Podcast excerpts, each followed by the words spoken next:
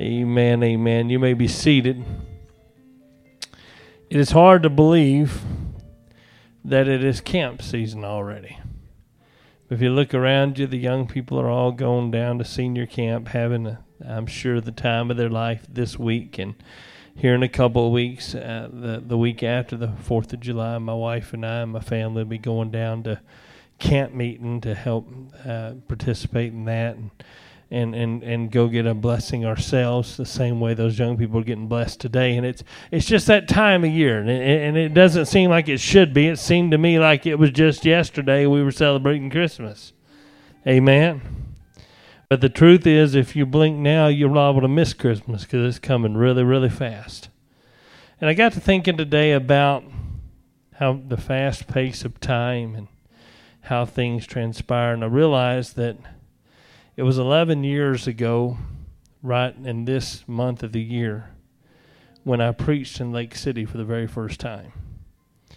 And God began to deal with me during a Crusaders camp. The reason I know when it was Crusaders camp. I was working Crusaders camp that year. My boys were little. And God began to deal with me about leaving where I was and coming here to be pastor and it would take a few months for that process to work itself out. I, I, took over here as pastor in the first week of August in 2008, and so uh, it will be 11 years here very shortly. And a lot of things I begin to think about that 11 year span, and a lot of things have changed in that 11 years. We've lost some, we've we've gained some, we've We've grown some. We've not grown as much as I would have liked. We've not grown as much as I imagined that we would. But God has had His hand on us every step of the way. We've been blessed. We we we took the time in those first few years to improve the place where we were, and then God opened a door of opportunity. We were able to step into this newer building, and when when we came here, it was uh, green carpet, green pew coverings, green glass in the windows. Uh, it was walnut paneling throughout. This building was uh, it was definitely a work in progress, but God blessed us, and we were able to remodel this. And here we are in a beautiful facility where we can worship the Lord, and where where it, it seems it feels. Mo- and I have people walk in here for, for instance, for the funeral services recently, and and they say, "Boy, I just can't believe how much this place has changed. What you all have done with it, Amen." By the grace of God, we've been able to do that, and He's blessed us, and He's provided for us, and He's taking care of us every step of the of the way, and and and we're not what we want to be. We haven't yet gotten where we want to get, but we're not what we used to be. Amen. We're we're still growing. We're we're still going through some growing pains. We're we're still don't have everything worked out. We're still a, a human uh, organism. Amen. The church. We're still composed of people. And and look at your neighbor and tell them people have faults. People have flaws. Amen. Somebody said people are idiots, and we're all people. Amen. It's a fact of the matter, like it or not. And so we're growing together into the church that God's called us to be. We're we're, we're passing through some changes. We've we've just come through a uh, probably the most significant change that we've experienced in the last 11 years, in in the loss of Brother Anderson, that old patriarch of the faith who founded this church and whose prayers I've coveted for these many years. And and we've been through some hard times, and we we experienced some good times. We we've seen some tremendous miracles and blessings of God. And then we've seen some things that were disasters and, and devastating. We, we buried some precious saints and we've dedicated some brand new babies. And through it all, God has been with us. And we are where we are because of the hand of God. Amen? We are here right now, tonight, because God has his hand on the church in Lake City.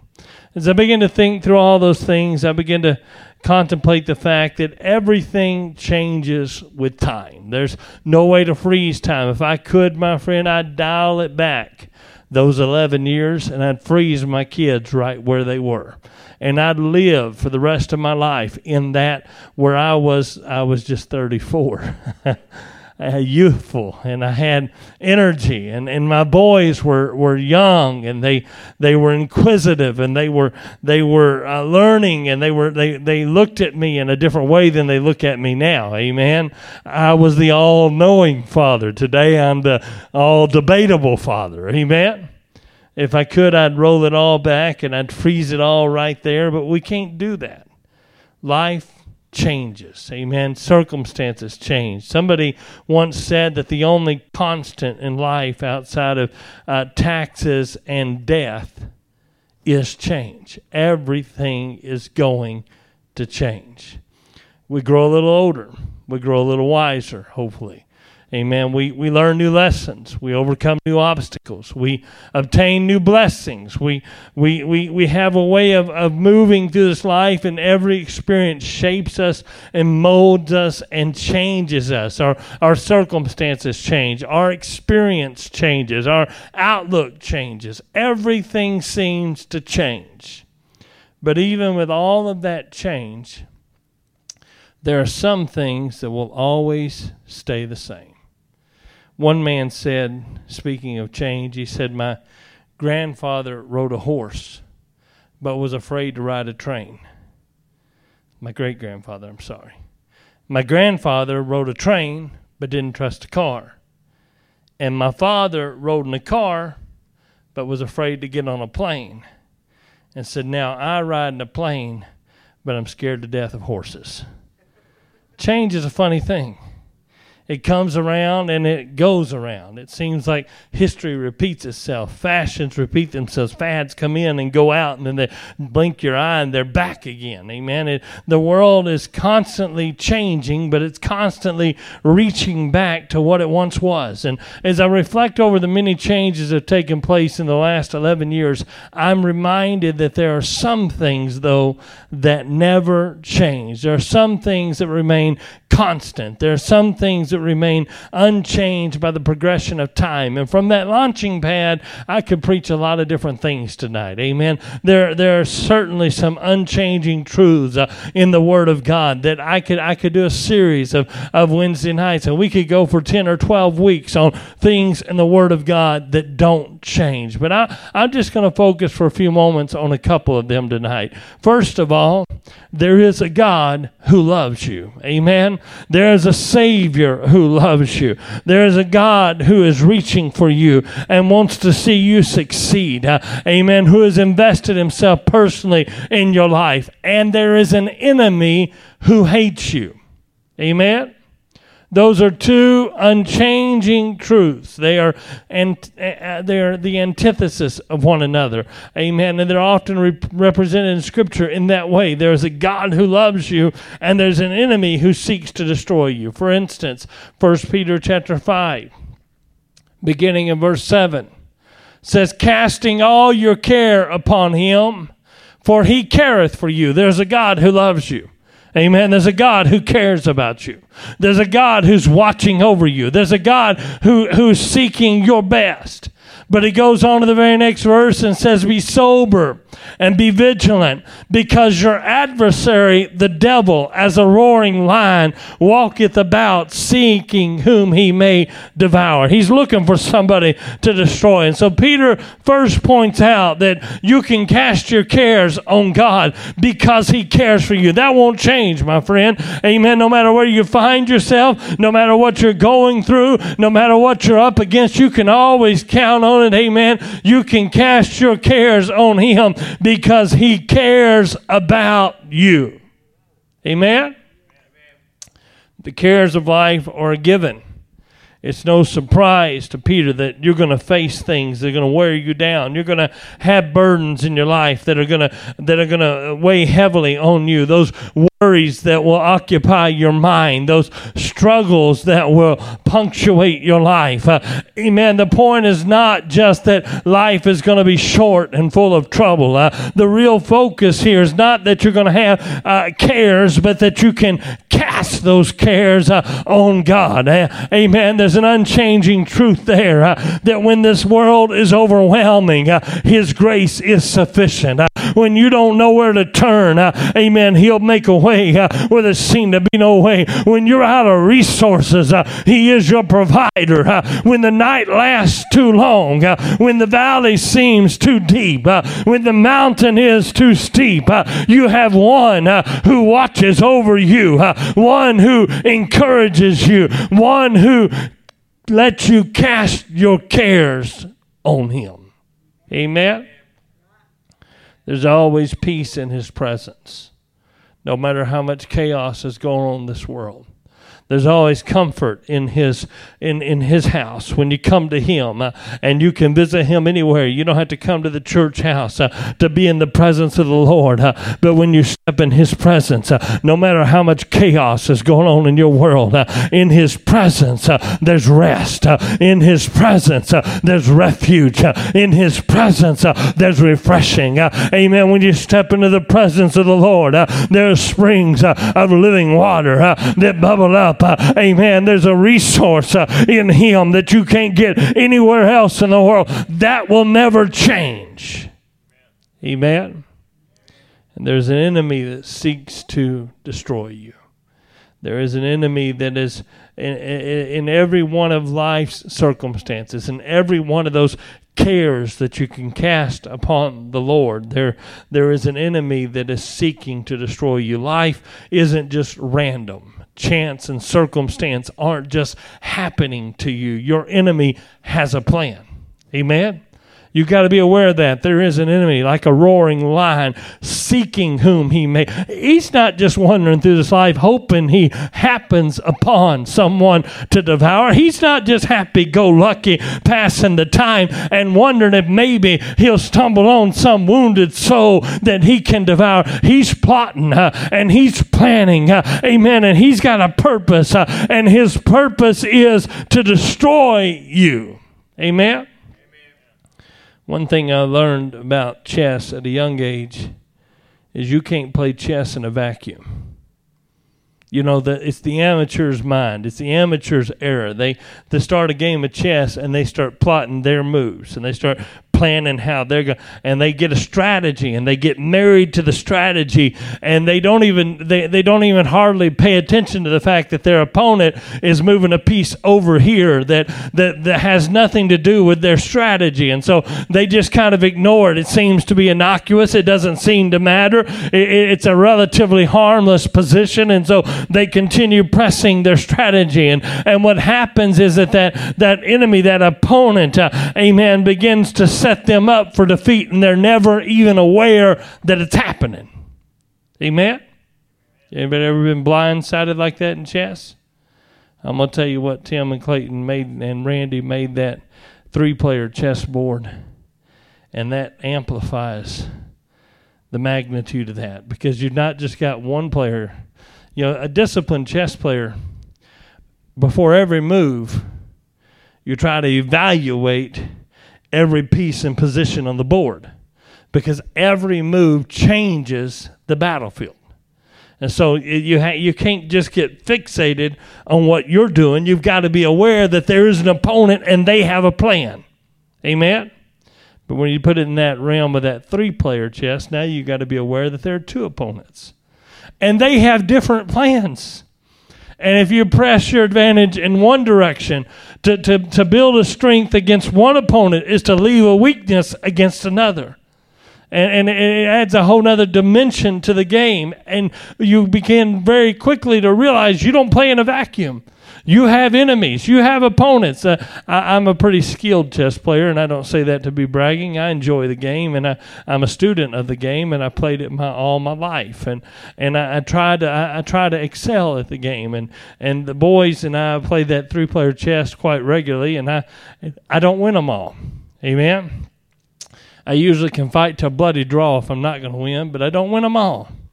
But just this last Father's Day, we came home and we played a couple of games, and I won the first game. And then uh, because the first game, Rockland got fixated on Harrison, and Harrison got fixated on defending against Rockland, and I just rolled my pieces around and got Rockland's king in my sights and waited until he knocked off Harrison and I was two moves away from checkmating him, and he had no idea because they're having this one-on-one battle, and they're not even aware there's a third player in the game.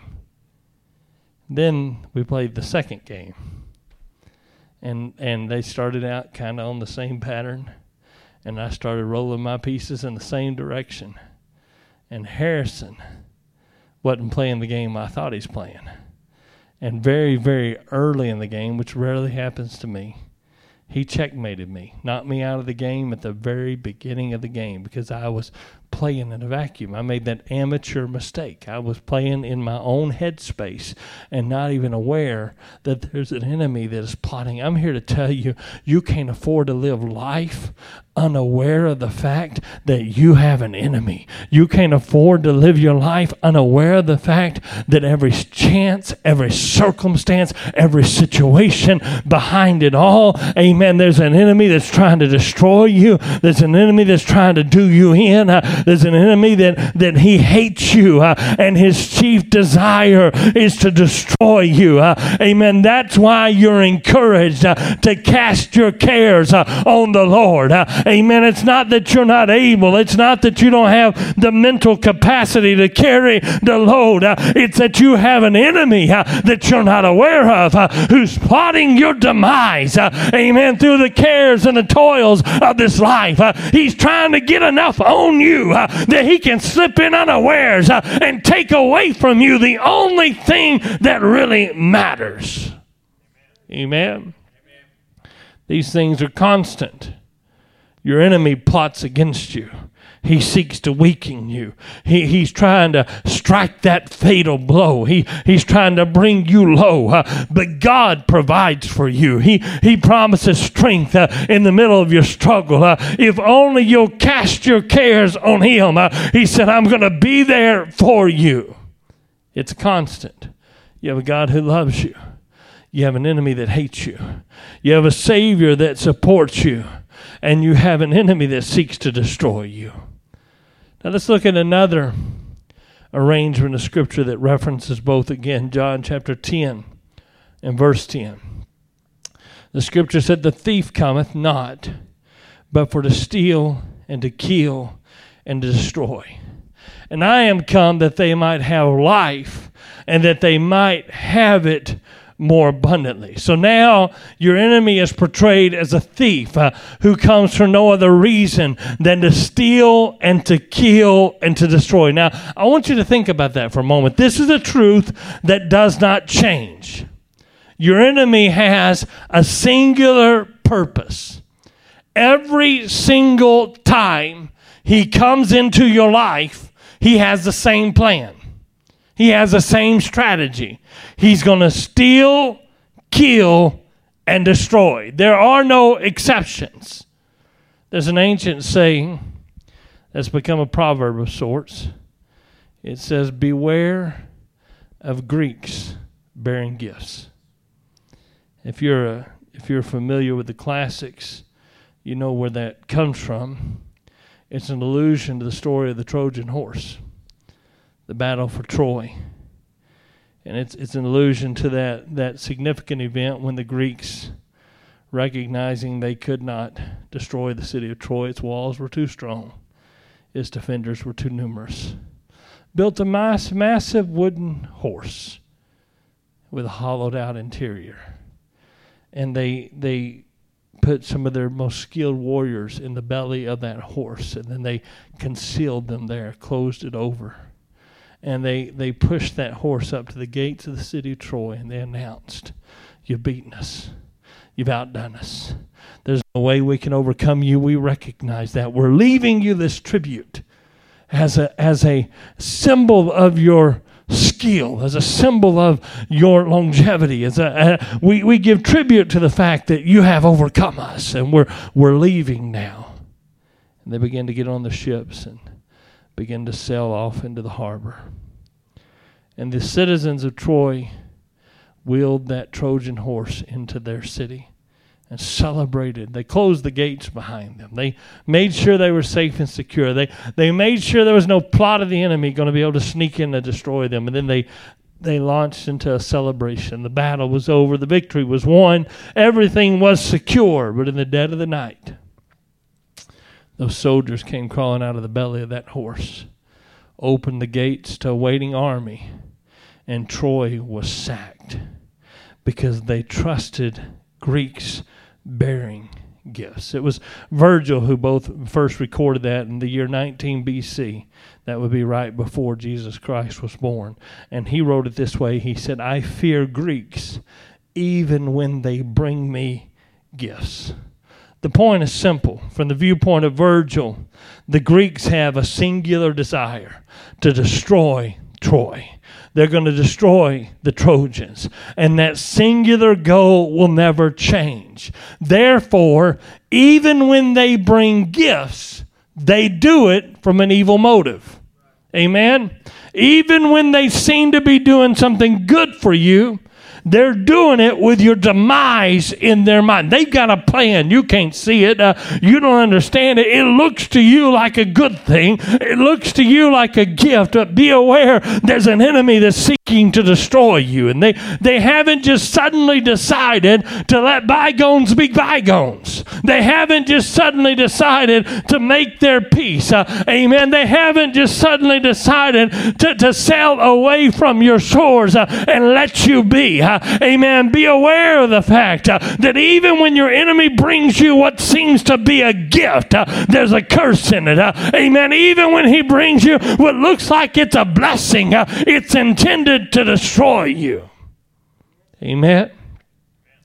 You see, you have an enemy that seeks to destroy you. That means that anything that he brings into your life is intended to accomplish his singular purpose to steal, to kill, and to destroy. Even his gifts are destructive. Even those things that look like they're a blessing are, are there to undo you.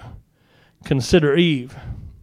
Satan convinced Eve that he was trying to help her. He convinced Eve that he was showing her his compassion and revealing to her that the tree was not all that God had said it was, that it, it was something he was withholding from her because he didn't want her to be like him. Uh, amen. And his compassionate help led to her utter demise. Anything in your life that stands outside of the will and purpose or plan of God for you should be avoided at all cost. The devil didn't suddenly decide he wants to be your friend. He didn't suddenly decide he wants to help you out. He hasn't suddenly decided, amen, that you're worth promoting. Uh, he only comes for one purpose. Uh, he comes to steal, to kill, and destroy. That's a truth that doesn't change. Uh, amen. Even when he comes bearing gifts, uh, those gifts are aimed at your destruction. Uh, sin in every form, uh, sin in every shape, sin in every way binds a soul and destroys a life. Uh, it'll steal your joy. Uh, it'll steal your livelihood. Uh, it'll steal your peace. Uh, it'll steal your comfort. Uh, it'll kill your dreams. Uh, it'll kill your walk with God. It'll kill your relationship with your spouse. Amen. And it'll destroy your future. It'll destroy your marriage. It'll destroy your life. He only comes for one purpose he wraps it up in nice packages. He, he makes it in attractive things. He's always got a litany of reasons why you ought to let down uh, and bring this into your life. Uh, why you ought to open up your defenses uh, and adopt this into your home. Why this ought to be okay. Why this ought to be acceptable. But you need to be aware, my friend, amen, that anything that he brings into your life is designed to destroy you. the wage wages of sin uh, is still death. Uh, amen. Lust, when it hath conceived, uh, still brings forth sin. And sin, when it is finished, still results in death. And your enemy knows that. That's what he has planned for you. But the Lord, he came so that you might have life and that more abundant. The unchanging truth is that God's way is the best way. The unchanging truth is that God has a plan for you that's better than what anything the devil has ever given to you. The unchanging truth is it may seem to your flesh to be boring, uh, it may seem to your flesh to be unattractive, uh, it may seem to your flesh to be avoiding the pleasures in this life. That's because your mind uh, is warped by a nature. Amen. I'm going to tell you the things of this world that seem pleasurable lead to heartache and ruin and their deception that leads you to the breaking of everything that is good in your life. amen. But the way of God, that way that seems chaste, that way that seems separated, that way that seems to avoid all the things that appeal to your flesh, that way leads to life and that everlasting. Amen. The devil runs a slick marketing campaign. He, he's good at making that which is deadly appear to be fun and filling. Amen. He, he, he's good at making that which uh, satisfies the soul appear to be dull uh, and restrictive. Uh, but I come to tell you on a Wednesday night, uh, you need to shake yourself and remember this simple, unchanging truth. Uh, you have an enemy who hates you, uh, and you have a Savior who loves you. you have an enemy, and his only desire is the destruction of your soul and you have a Savior who only wants to bless you, to multiply joy and peace and happiness in your life. Amen. That leads me to one final truth. All of life boils down to a fork in the road. There are only two possible paths Matthew chapter 7 and verse 13. said, Enter ye in at the strait gate. For wide is the gate, and broad is the way that leadeth to destruction. and many there be which go in thereat. Because strait is the gate, and narrow is the way which leadeth unto life, and few there be that find it. From our warped perspective, the path to destruction is broad and easy.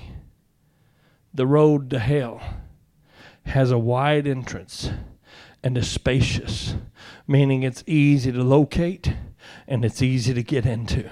And because of its size, there are no limitations uh, on the baggage you can carry on that path. Uh, you can take anything you want with you, uh, you can carry anything you please on that journey. Uh, you don't have to leave anything behind, uh, you don't have to change anything to get onto that path. Uh, amen. To stay on it. all you've got to do is follow your desires. The strange thing about that broad path is it goes wherever you want to go. It leads uh, wherever it is that your desire takes you. Uh, the strange thing about that path uh, is that there's absolutely no effort required to stay on it. You just walk where you want to walk. You carry what you want to carry. You believe whatever you want to believe. You can think whatever you want to think. You can act however you want to act. It doesn't matter. Broad is the path, easy is the way. You're your own judge on that path. You judge morality for yourself. You decide what's right and what's wrong. The only thing that matters is how it makes you feel. And there's nobody that can judge you when you're on that path. Amen. Because you are the one one that's in charge of it all. There's a deceptive sense of freedom and independence on that path that leads to hell. There's a deceptive sense of, of arrival, of accomplishment, of achievement, of finally being set free. There's a deceptive sense of you're the one in charge you answer for yourself. The problem is, you don't want to answer for yourself when judgment comes. You need one to stand between you and the wrath of God. But the path that leads to life everlasting. It's narrow and difficult. You have to search for it to find it. The way doesn't look easy at all. It's filled with obstacles and pitfalls. It's narrow and it never widens out. That means you can't carry all your baggage into it. Huh? You got to put some things aside. Huh? You got to leave some things behind. There simply isn't room on that path for all the baggage of this life. Amen. It's a difficult way. It imposes boundaries on you. You can't just go wherever you want to go. You can't just do whatever you want to do. You got to follow the narrow confines of the path, and the path determines where you walk. You can't bend it to your will. You can't decide what you think is right and wrong. Uh, it puts some restrictions on you. Uh, it puts some restrictions on the way you think. Uh, it matters what you believe uh, when you walk that road. Uh, it matters how you conduct yourself. Uh, it matters that your life lines up with the Word of God. That narrow way exerts its influence over every part of your life.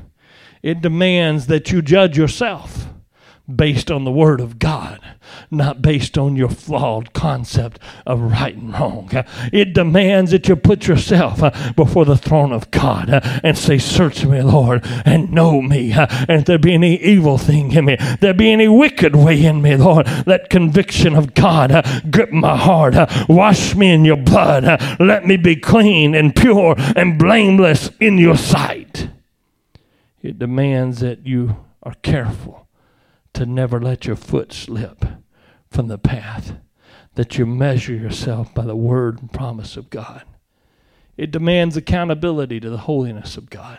It demands accountability to the righteousness of God. It demands adherence to the moral law of God. Amen. We live in a world that walks that broad road uh, that makes its own definition of right and wrong. Uh, and what was wrong before is right now, and what was good before is bad now, and what was bad before is good now. And it's all a confused mess. Uh, amen. We can't even decide which bathroom folks are supposed to go to. Amen. But this is a path uh, that is judged by the Word of God. Uh, this is a path uh, that's judged by the by the things of God, uh, by the moral nature of God. You don't get to decide what right and wrong is uh, on this path. Uh, you look to Him, to the Creator of heaven and earth, to the one and only lawgiver, and you say, "What is it, God, that you have required of me?" And He says, "This have I required of you: that you love mercy, that you do justly, that you walk humbly." With your God.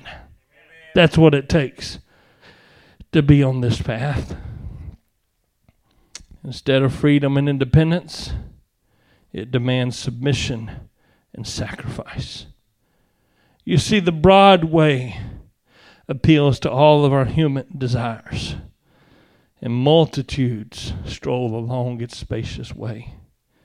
But the narrow way, it offends our carnal senses. And few there are that choose to walk that way faithfully. But there is a truth that never changes.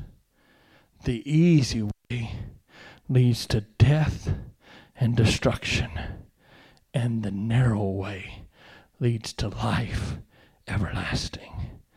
The easy way is the deadly gift of your enemy. It's the thing that will do you in. And the difficult way is the promised blessing of the one who really cares for you. You see, there's something about that narrow path, the obstacles and pitfalls that causes your faith to grow that causes your reliance on. You know, we want a, we want an easy way where we don't have to worry. We want an easy way where there's no struggle. Amen. You can't grow where there's no struggle. You can't you can't learn how to trust God uh, where you don't have to trust God. Uh, but there's something about that narrow way uh, that demands that you learn how to pray. Uh, there's something about that narrow way uh, that demands that you learn to walk with God, uh, that you learn to lean upon Him, that you learn to depend upon Him, and in that there's life life uh, everlasting. Uh, in that, uh, there's treasures and riches beyond your wildest imagination. In that, amen, there are pleasures forevermore when you find your way into the presence of a holy and righteous God. The difficult way is the blessing that God has planned for your life. Tonight, there are some things that won't change. I'll stand in this pulpit for many, many more years, but the proclamation will always be the same. There are two ways, there are two choices. There's an enemy that seeks to destroy you, and there's a Savior that loves you. There's a way that appears easy, and there's a way that appears hard. And you have to choose. Would you stand with me? James chapter 4 and verse 7 says this Submit yourselves, therefore, to God. Resist the devil, and he'll flee from you. This is an unchanging truth. I, have said it so many times here lately begin where you are. This is an unchanging truth. It doesn't matter where you are, it doesn't matter which path you're on. When you submit yourself to God, everything changes. We think linearly. We think in a, a, straight line. We think of, of life as a progression, linear progression, and we think that once we diverted from the path and we decide to get back right with God, we've got to go all the way back over here and we've got to start all over again. I'm telling you that when you submit yourself to God and you resist the devil, things change right then, right there. And he has to flee from you. The rest of the next verse says, Draw nigh to God, and he will draw nigh to you. This is an unchanging truth. No matter where you are, if you'll draw near to him, he'll draw near to you. Cleanse your hands, ye sinners, and purify your hearts, ye double minded. There's a promise from the Word of God that says, even if you're a sinner, even if you have unclean hands, even if you're double minded and don't know which way you want to walk, and, and you're a little bit on this path and a little bit on that path. Uh, amen. There's a promise from God that if you'll draw near to Him, He'll draw near to you. Amen. If you'll turn your life over to Him, He'll straighten things out for you. Amen. I believe that sometimes the biggest problem we face uh, is deciding which way is the right way. If you come to the keyboard, Brother Ryan. You know, in the the metaphor the scripture uses, it seems pretty plain to decide. You know, there's the big broad way. Okay, that's the one you're not supposed to choose. There's the little narrow way. Okay, that's the one you're supposed to. But we have a warped sense of self righteousness. And we have the capacity to convince ourselves that the broad way is really narrow and that the narrow way is really broad. Listen, there is no greater capacity to fool you than what you can conceive in your own mind. The way of a man, the Bible said, seems right to the man every time. Unchanging truth. So, how then do I get my vision right? How then do I know which of the two paths before me is the right path. If it's not readily apparent to me, if it seems like maybe I don't know if I should go this way or that, I can tell you how. You get in the presence of God and He corrects your vision. Amen. When you step into His glory, everything changes. When you yield yourself to Him and say, Lord, I'm going to follow you wherever you lead me. I'm going to submit myself to you. Your way is more important than my way. Your will and your plan and your goal and what it is that you have for me, the purpose that you've given to my life, that matters more to me than anything else in the world. He has a way of crystallizing uh, your vision and making it clear uh, so you can see uh, the way that you should go, uh, the way that He's calling you to go. Uh, I'm asking this house on a Wednesday night if you find a place of prayer for a few moments. Uh, and if you remember these simple things, uh, there's an enemy that seeks to destroy you, and there's a God that wants to preserve you and there's a choice that has to be made uh, and you're not fit uh, to make that choice uh, on your own. Uh, you need the help of god. Uh, you need the guidance of god. Uh, you need the direction of god. You need to surrender yourself to him and say here i am lord. Help me make the right choice i'm going to invite you to this altar on a wednesday night i'm inviting you to a place of prayer a place of personal reflection I'm inviting you to come into the presence of God and just say, Lord, here I am. I've been so caught up in my moves. I've been so caught up in my plan. I've been so caught up in my agenda. Perhaps I've missed the fact that there is an enemy who is stalking me, that there is an enemy who seeks to destroy me that there's an enemy who's plotting my demise. I need you, Jesus. I need your help, Lord. I need your direction, Lord. I need your blessing, Lord. I need you to move in my heart and in my mind. I need you, Lord, to help me see things right. I need you, Lord, to help me understand the way that is right and the way that I should go. I need you, Lord, to lead me. Lead me. Lead me and I'll follow. Lead me and I'll follow. Lead me and I'll follow. In the name of Jesus, why don't you call out to him right now? In Jesus' name.